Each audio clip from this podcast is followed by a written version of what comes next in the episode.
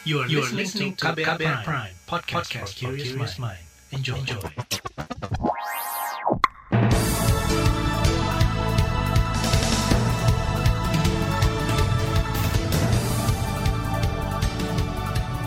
Anda mendengarkan buletin pagi hari ini 26 Agustus 2021 yang dipersembahkan oleh kantor berita radio saya Reski Mesanto. Pagi hari ini seperti biasa tim redaksi KBR telah menyiapkan sejumlah informasi untuk Anda. Di antaranya suntik vaksin booster pejabat dinilai tak etis dan maladministrasi. Kemenkes ancam cabut izin lab yang langgar tarif tes PCR dan bentrok ormas di Kebumen belasan orang jadi tersangka. Dan saudara inilah buletin pagi selengkapnya terbaru di Buletin Pagi. Saudara, sejumlah pejabat mengaku telah mendapat vaksin dosis ketiga COVID-19 atau booster. Itu terungkap dalam sebuah percakapan saat Presiden Joko Widodo melakukan kunjungan kerja ke Samarinda, Kalimantan Timur selasa lalu. Rekaman itu sempat bocor, namun kini bagian percakapan tersebut telah dihilangkan dan diunggah ulang di kanal YouTube Sekretariat Presiden. Berikut ini rekaman suara antara Presiden Jokowi, Menteri Pertahanan Prabowo Subianto, Panglima TNI Hadi Cahyanto, Gubernur Kalimantan Timur Isra Nur, dan Wali Kota Samarinda Andi Harun.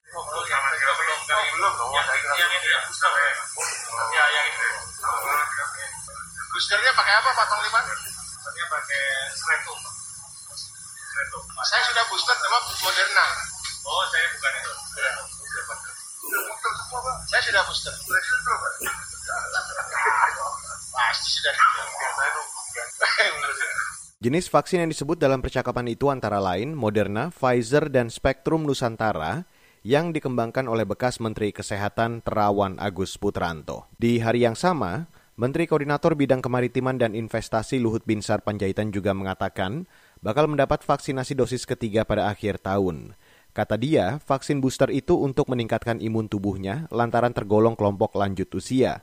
Dia menyebut masyarakat boleh dapat dosis ketiga atau tidak, Kata dia, booster yang digunakan adalah vaksin Moderna. Sementara itu, Saudara, Kementerian Kesehatan memastikan dosis ketiga vaksin COVID-19 masih diperuntukkan untuk tenaga kesehatan. Menteri Kesehatan Budi Gunadi Sadikin mengatakan, rencana suntik vaksin dosis ketiga untuk masyarakat umum baru akan dilakukan tahun depan. Namun pelaksanaannya menunggu target vaksinasi nasional tercapai. Memang isunya kenapa WHO tidak menganjurkan bukan karena masalah klinikal, tapi karena masalah etikalnya. Karena baru sampai saat ini, baru 58 juta rakyat Indonesia yang beruntung yang bisa mendapatkan akses untuk suntik pertama. Dan mungkin sekitar 30 juta yang mendapatkan akses suntik kedua. Dengan jumlah vaksin yang masih terbatas, mungkin akan lebih pas memang itu kita berikan kesempatan ke teman-teman kita yang even belum mendapatkan kesempatan untuk suntik pertama. Sebelumnya, Kementerian Kesehatan telah menerbitkan surat edaran tentang vaksinasi dosis ketiga bagi seluruh tenaga kesehatan, asisten tenaga kesehatan, dan tenaga penunjang yang bekerja di fasilitas pelayanan kesehatan. Dalam surat edaran tersebut, Kemenkes menegaskan bahwa vaksin ketiga atau booster hanya untuk sumber daya manusia tenaga kesehatan.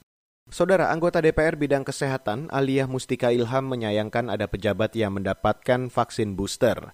Kata dia, para pejabat seharusnya memiliki kepekaan dan empati kepada masyarakat yang belum divaksin. Jika temuan yang beredar ini benar, kami memandang bahwa pemerintah pusat belum sepenuhnya memiliki ketegasan mengawasi distribusi vaksin hingga daerah. Untuk itu perlu adanya penguatan pengawasan dan pemerintah daerah juga memperbaiki mekanisme dan sasaran vaksinasi. Anggota DPR Alia Mustika Ilham meminta pemerintah tak membuat gaduh dengan pemberian dosis ketiga ke pejabat publik. Dia menegaskan tetap mendukung vaksin booster ini diperuntukkan bagi tenaga kesehatan. Sementara itu, Koalisi Lapor COVID-19 menilai ada masalah etika ketika pejabat publik menerima vaksin dosis ketiga. Inisiator Lapor COVID, Ahmad Arif menilai, pejabat tersebut telah merampas hak masyarakat untuk mendapat keadilan terkait vaksin. Menurutnya, sangat ironis jika pejabat menerima booster dengan alasan beresiko tinggi sebab semua orang berisiko dan masih banyak yang belum mendapat dosis pertama. Yang pertama-tama sebenarnya ini adalah masalah etika ya, eh, etika yang menurut kami ini menciderai prinsip uh, equity dari vaksin ya. Seharusnya kan vaksin itu berbasis pada keadilan ya dalam uh, pemberiannya dan harus memperhitungkan uh, aspek kesehatan publik sebenarnya. Kenapa kemudian ada kelompok-kelompok yang jadi prioritas misalnya itu kan sebenarnya kayak lansia, kayak nakes itu diutamakan karena mereka memang memiliki faktor risiko yang lebih gitu. Untuk lansia kan dia kalau terpapar tinggi resikonya kan tinggi dia. Nakes ini kan uh, terutama keterpaparannya. Inisiator lapor COVID Ahmad Arif menambahkan, Banyak masyarakat yang berusaha mendapat vaksin, namun gagal lantaran antri panjang, terbentur data hingga tak ada stok. Kendala-kendala tersebut juga dialami tenaga kesehatan. Selain itu, cakupan vaksinasi di Indonesia baru di angka 28 persen untuk dosis 1 dan 15 persen untuk dosis 2. Bahkan ada beberapa daerah yang vaksinasinya masih sangat rendah, seperti Lampung, Maluku Utara, dan Sumatera Barat. Sementara itu, Ombudsman menilai ada dugaan maladministrasi ketika pejabat publik dengan sengaja menerima suntikan vaksin COVID-19 dosis ketiga. Menurut anggota Ombudsman Indraza Marzuki, Dosis ketiga untuk saat ini hanya diperuntukkan bagi tenaga kesehatan sesuai ketentuan Kementerian Kesehatan. Sehingga jika diberikan kepada pejabat publik, dia menganggap tidak pantas secara etika dan melukai rasa keadilan. Iya, ini selalu bentuk maladministrasi. Bagaimana kan salah satunya adalah maladministrasi itu bukan hanya kesalahan kelalaian yang tapi juga melanggar prosedur. Nah, apalagi dengan tadi disebutkan juga bahwa e, ini ada kesengajaan, diam-diam apalagi, maka itu dianggap ya satu maladministrasi. Indraza Marzuki menyatakan Ombudsman menerima laporan ada penyuntikan dosis ketiga terhadap selain tenaga kesehatan. Namun kasusnya bukan disengaja, melainkan untuk menghabiskan stok yang tidak terpakai daripada terbuang. Dia mempersilahkan masyarakat melapor ke Ombudsman jika menemukan indikasi kesengajaan dalam pemberian booster selain ke nakes. Dia berjanji akan menindaklanjuti laporan dengan memberi teguran jika kejadian itu terbukti. Saudara, Kemenkes ancam cabut izin lab yang langgar tarif maksimal tes PCR. Informasi selengkapnya sesaat lagi, tetaplah di Buletin Pagi KBR. You're listening to KBR Pride, podcast for curious mind. Enjoy!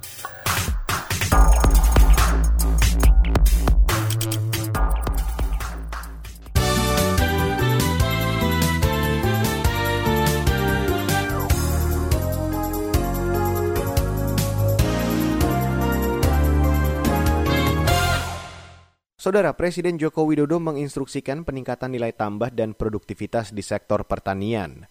Kepala negara menilai munculnya komoditas baru pertanian sangat menjanjikan untuk menggerakkan mesin ekonomi nasional sekaligus meningkatkan kesejahteraan petani. Kita harus memanfaatkan momentum pandemi ini untuk meningkatkan nilai tambah di sektor pertanian. Karena di tengah pandemi COVID-19 sektor pertanian menjadi sektor unggulan bisa tetap bergerak produktif dan melibatkan banyak tenaga kerja. Presiden Jokowi menambahkan terdapat beberapa komoditas baru yang memberikan nilai tambah bagi petani, seperti sarang burung walet, edamame, dan berbagai produk hortikultura lain. Menurutnya, potensi pasar di sektor pertanian masih bagus, baik dalam negeri maupun untuk ekspor mancanegara. Saudara Kementerian Kesehatan mengancam akan mencabut izin operasional laboratorium atau klinik yang memasang tarif tes COVID-19 PCR di atas batas harga tertinggi. Pemerintah telah menetapkan harga tertinggi di Jawa dan Bali sebesar Rp495.000 serta Rp525.000 untuk luar daerah itu. Dirjen Pelayanan Kesehatan di Kemenkes Abdul Kadir mengatakan, Dinkes akan memproses laporan masyarakat. Pembinaan itu tentunya bertingkat mulai daripada misalnya teguran lisan, kemudian bila belum patuh juga diberikan teguran tertulis, teguran pertama, teguran kedua, akhirnya teguran ketiga. Kalau memang tetap melanggar, maka tentunya jenis kesehatan mempunyai kewenangan untuk mencabut izin operasional daripada laboratorium tersebut. Abdul Kadir menegaskan Kemenkes melarang laboratorium menerapkan biaya di atas batas tertinggi dengan alasan apa pun. Kemenkes berharap masyarakat proaktif menyampaikan informasi seputar ketidaksesuaian tarif tes PCR di lapangan. Beralih ke informasi hukum, Saudara. Komisi Nasional Hak Asasi Manusia atau Komnas HAM merespon balik pernyataan Istana mengenai rekomendasi polemik tes wawasan kebangsaan atau TWK pegawai Komisi Pemberantasan Korupsi atau KPK. Respon ini disampaikan menyikapi pernyataan staf khusus Presiden bidang hukum Dini Purwono bahwa arahan Presiden Jokowi terkait pengalihan status pegawai KPK telah disampaikan sebelumnya dan tidak berubah, yakni alih status pegawai tidak merugikan hak pegawai KPK, sebagaimana putusan Mahkamah Konstitusi atau MK. Berikut pernyataan Komisioner Komnas HAM Hoirul Anam. Menurut kami ini penting karena arahan tersebut dekat sekali dengan rekomendasi Komnas HAM. Apalagi eh, dalam rekomendasi Komnas HAM arahan tersebut juga kami eh, gunakan sebagai salah satu eh, basis. Komisioner Komnas HAM Khairul Anam menambahkan, lembaganya belum bisa berkomentar banyak sebelum ada pernyataan resmi langsung dari Presiden Joko Widodo. Dia juga berharap bisa menyampaikan laporan tersebut secara langsung serta memberikan penjelasan kepada Presiden. Sebelumnya, Komnas HAM menemukan 11 bentuk pelanggaran HAM dalam yang terjadi pada proses asesmen TWK alih status pegawai KPK menjadi aparatur sipil negara atau ASN. Di antaranya melanggar hak atas keadilan dan kepastian hukum. Beralih ke kabar ekonomi, Saudara. Gubernur Bank Indonesia atau BI Peri Warjio memproyeksikan inflasi sepanjang tahun 2021 dan 2022 dapat mencapai 4 persen. Dia optimis angka itu masih terkendali. Sejalan dengan terjaganya ekspektasi inflasi dan stabilitas nilai tukar rupiah, belum kuatnya permintaan serta ketersediaan pasokan. Kami perkirakan inflasi pada tahun 2021 dan 2022 akan terjaga dalam kisaran sasaran yaitu 3 persen plus minus 1 persen. Meskipun risiko kenaikan inflasi pada tahun 2022 perlu kita antisipasi sejalan dengan kenaikan permintaan domestik dan kenaikan harga komoditas dunia. Gubernur BI Peri Warjio menambahkan, proyeksi inflasi tersebut sejalan dengan terkendalinya angka inflasi sampai pertengahan tahun ini yang terjaga rendah. Hingga Juli 2021, inflasi secara nasional di level 1,52 persen year on year. Kita beralih ke berita mancanegara, saudara. Kelompok Taliban meminta perempuan Afghanistan berdiam diri di rumah untuk saat ini. Melansir CNN, juru bicara Taliban Zabihullah Mujahid mengatakan, himbauan itu untuk mengantisipasi terlukanya perempuan oleh milisi yang belum terlatih. Seruan itu berlaku sampai rezim Taliban memiliki prosedur baru. Dia menjamin kaum Hawa yang bekerja tetap mendapat gaji meski berdiam di rumah. Sejak Taliban menguasai Afghanistan, banyak masyarakat yang takut. Sejumlah masyarakat bahkan berbondong-bondong meninggalkan negara itu dengan menumpang pesawat evakuasi. Kita beralih ke berita olahraga, saudara. Pemerintah memastikan peraih medali di Paralimpiade Tokyo 2020 bakal menerima bonus yang sama dengan Olimpiade. Sekretaris Kementerian Pemuda dan Olahraga membenarkan hal tersebut. Nantinya, peraih emas akan menerima 5,5 miliar, perak 2,5 miliar, dan perunggu 1,5 miliar rupiah. Indonesia mengirimkan 23 atlet di tujuh cabang olahraga. Cabang para badminton ditarget bisa menyumbang medali bagi kontingen Indonesia. Masih seputar olahraga, saudara, Indonesia tergabung ke grup C di Piala Sudirman 2021 bersama Denmark, Russian Olympic Committee, dan Kanada. Persatuan Bulu Tangkis Seluruh Indonesia atau PBSI menyambut baik hasil undian itu. Kepala Bidang Pembinaan dan Prestasi PBSI, Rioni Mainaki, mengatakan, Denmark menjadi lawan yang dinilai seimbang. Namun dia tak ingin Indonesia meremehkan dua lawan lain. Piala Sudirman 2021 akan berlangsung pada 26 September hingga 3 Oktober di kota Vanta, Finlandia. Baiklah saudara kita break sejenak dan nanti setelah break akan saya hadirkan laporan khas KBR berjudul Berbagai Upaya Pemerintah Atasi Pengangguran di Masa Pandemi. Selengkapnya sesaat lagi. Tetaplah di Buletin Pagi. You're listening to KBR Pride, podcast for curious mind. Enjoy!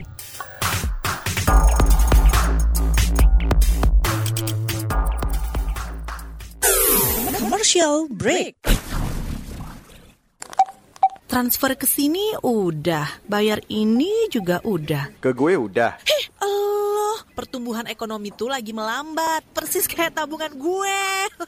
Betul banget, harus matang ngelola keuangan. Pengennya tuh investasi sesuatu gitu ya. Apa gitu yang cocok dan menguntungkan? Hmm, coba dengerin uang bicara deh. Gue belakangan lagi dengerin podcast itu di KBR Prime reksadana yang tadinya 500 juta udah turun dari 250 juta sekarang 10 ribu sama kita ngopi mahalan mana ketika itu ada keputusan yang kayak begitu investor harus tahu gitu oh ada keputusan ini berarti implikasinya apa orang mungkin perluas literasi kamu lewat podcast Uang Bicara Uang Bicara menavigasi kamu dengan menghadirkan bahasan-bahasan seru dan populer mulai dari investasi sampai kebijakan.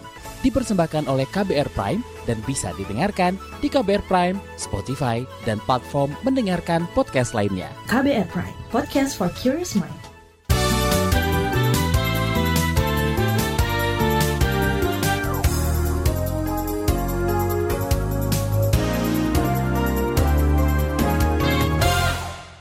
Anda masih mendengarkan buletin pagi hari ini.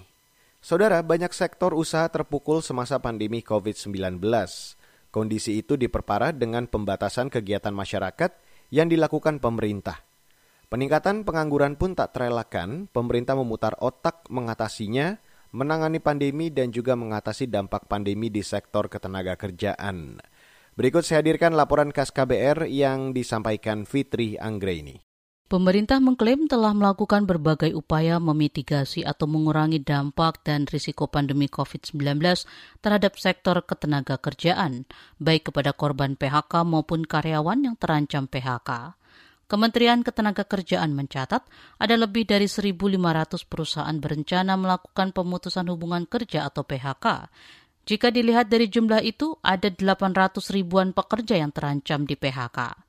Direktur Jenderal Pembinaan Hubungan Industrial dan Jaminan Sosial Tenaga Kerja Indah Anggoro Putri mengatakan pandemi COVID-19 dan kebijakan PPKM mengakibatkan banyak perusahaan mengoreksi penghasilan pekerja sebagai strategi bertahan hidup.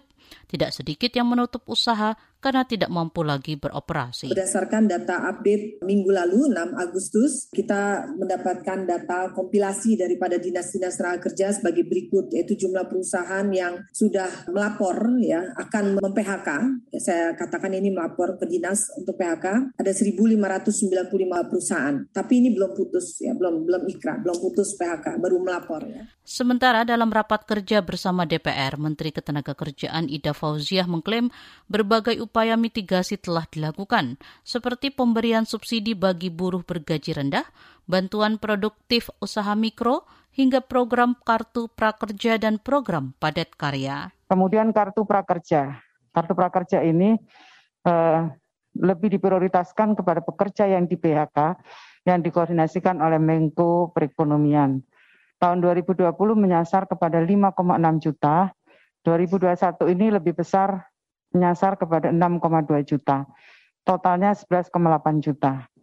Kemudian padat karya yang ada di kementerian dan lembaga itu tersebar dan memang Bapak Presiden meminta agar karena luasnya dampak pandemi ini kepada sektor ketenagakerjaan banyak orang yang kehilangan pekerjaan maka mengarahkan diminta kepada semua KL untuk mengarahkan programnya dengan pendekatan padat karya. Upaya lainnya yaitu dengan menyalurkan bantuan subsidi upah Ida mengklaim kementeriannya telah menyalurkan bantuan subsidi upah kepada 2,1 juta pekerja yang terdampak kebijakan PPKM. Pekerja dengan upah di bawah 3,5 juta rupiah akan menerima bantuan subsidi upah sebesar 1 juta rupiah ditransfer langsung ke rekening pekerja. Sementara itu, Kementerian Keuangan meyakini berbagai program dan kebijakan pemerintah bisa menurunkan angka pengangguran yang tinggi selama pandemi.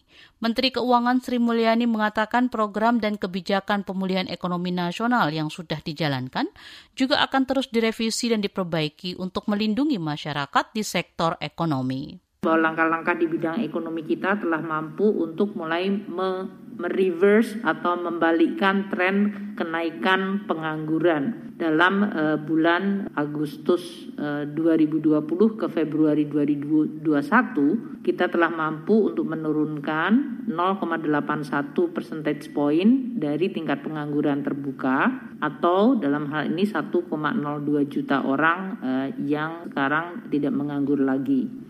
Pengangguran terbuka adalah angkatan kerja yang sama sekali tidak mempunyai pekerjaan. Data Badan Pusat Statistik BPS mencatat tingkat pengangguran terbuka pada Februari lalu naik menjadi 6 persen lebih atau sekitar 8,7 juta orang. Sebagian besar merupakan lulusan SMK. Di sisi lain, banyak ahli ekonomi menilai upaya mengurangi pengangguran efektif jika pertumbuhan ekonomi membaik dan pertumbuhan ekonomi baru akan membaik jika pandemi terkendali. Pengamat ekonomi Bima Yudhistira bahkan menilai pertumbuhan ekonomi belum bisa dipulihkan dalam waktu dekat karena pembatasan kegiatan masyarakat atau PPKM yang terus diperpanjang. Belum lagi, masyarakat umumnya banyak yang menjual aset serta menjadi pengangguran baru. Tapi juga fokus pada penanganan pandemi karena upaya untuk mempertahankan pertumbuhan ekonomi yang stabil mau tidak mau penanganan pandeminya harus lebih optimal. Nah, ini berkaitan dengan anggaran kesehatan. Anggaran kesehatan pencairannya baru di kisaran 25% sampai bulan Juli. Harapannya Agustus ini sudah lebih dari 50 sampai 60 persen. Laporan ini disusun Agus Lukman. Saya Fitri Anggreni. Dan di bagian akhir dari buletin pagi hari ini akan saya hadirkan informasi dari berbagai daerah di Indonesia. Tetaplah di Buletin Pagi. You're listening to KBR Pride, podcast for curious mind. Enjoy!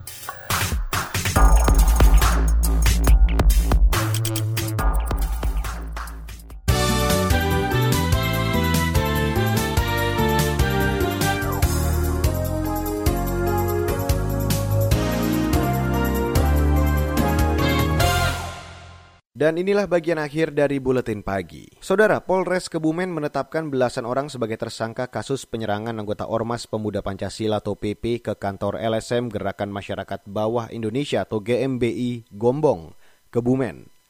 Kapolres Kebumen Peter Yano Tama mengatakan, bentrok antar ormas itu terjadi Senin siang dan dari insiden itu empat orang anggota GMBI terluka. Dari orang yang kita amankan, 75 itu kita jadikan saksi, kemudian saling memberikan keterangan sebagai alat bukti mengarahlah 16 orang sebagai tersangka sehingga yang lainnya sebagai saksi. Untuk penahanannya karena memang 1,24 jam itu kami harus menentukan status dan sesuai dengan petunjuk atensi dari backup dari Polda Jawa Tengah maka dilakukan penahanan. Nanti penahanannya dilaksanakan di Polda Jawa Tengah. Kapolres Kebumen Peter Yano Tama mengungkapkan bentrok dipicu perkelahian anggota dua ormas tersebut dan berbentuk saling lapor. Masa Ormas Pemuda Pancasila kemudian menyerang markas GMBI. Kapolres menjelaskan tersangka dijerat pasal tentang kekerasan secara bersama-sama. Dari Jawa Tengah kita beralih ke Jawa Timur. Pembelajaran tatap muka atau PTM terbatas untuk PAUD, TK, SD, dan SMP di Kabupaten Banyuwangi dihentikan kemarin. Kepala Dinas Pendidikan Banyuwangi Suratno menjelaskan alasannya. Salah satu klausul menyebutkan bahwa untuk di Jawa Timur, Banyuwangi kembali masuk pada level 4, Mas. Jadi karena level 4, maka di diktum yang kedua, itu pembelajaran harus dilaksanakan secara daring atau belajar dari rumah. Karena ada instruksi mendagri itu, maka kami PTM saya minta dialihkan untuk belajar lagi di rumah. Kepala Dinas Pendidikan Banyuwangi Suratno mengklaim sejauh ini pembelajaran tatap muka di daerahnya berjalan lancar. Siswa maupun wali murid antusias dan tidak ditemukan laporan munculnya klaster COVID-19 di sekolah. Dan dari Papua, Saudara, Tentara Pembebasan Nasional Papua Barat atau TPNPB, Organisasi Papua Merdeka atau OPM kembali mengancam masyarakat pendatang di Papua. Juru bicara TPNPB OPM Sebi Sambon mengatakan, pendatang harus segera meninggalkan bumi cendrawasih, utamanya di wilayah konflik. Kata dia, tak ada yang akan bertanggung jawab jika jatuh korban jiwa. Dan peringatan ini kami sampaikan terutama kepada warga imigran orang non Papua yang tinggal di seluruh tanah Papua, terutama di wilayah perang, konflik bersenjata, ya Okimo, Pegunungan Bintang, Dugama, Puncak, Intan Jaya, sekira tinggalkan wilayah perang. Tiga kali kami sudah umumkan, tapi rupanya belum bisa dengar juga, masih mau datang. Juru bicara TPN PB OPM, Sebi Sambom menyebut, konflik bersenjata akan terus digencarkan hingga Papua merdeka. Dia lantas meminta kepala daerah di Yahukimo, Nduga, Puncak dan Intan Jaya untuk membatasi pergerakan TNI Polri dan membela hak-hak rakyat asli Papua. Dan saudara informasi tadi sekaligus menutup buletin pagi untuk hari ini 26 Agustus 2021. Terima kasih untuk Anda yang sudah bergabung pagi hari ini dan jangan lupa untuk Anda yang tertinggal buletin pagi, Anda kembali bisa mendengarkannya di podcast buletin pagi ada di KBR Prime, Spotify, dan platform mendengarkan podcast lainnya. Selalu patuhi protokol kesehatan di mana pun Anda berada dan kurangi mobilitas Anda semaksimal mungkin karena itu adalah salah satu cara untuk memutus rantai penyebaran COVID-19. Baiklah, saya Reski Mesanto mewakili tim redaksi yang bertugas. Pagi hari ini kami undur diri. Salam.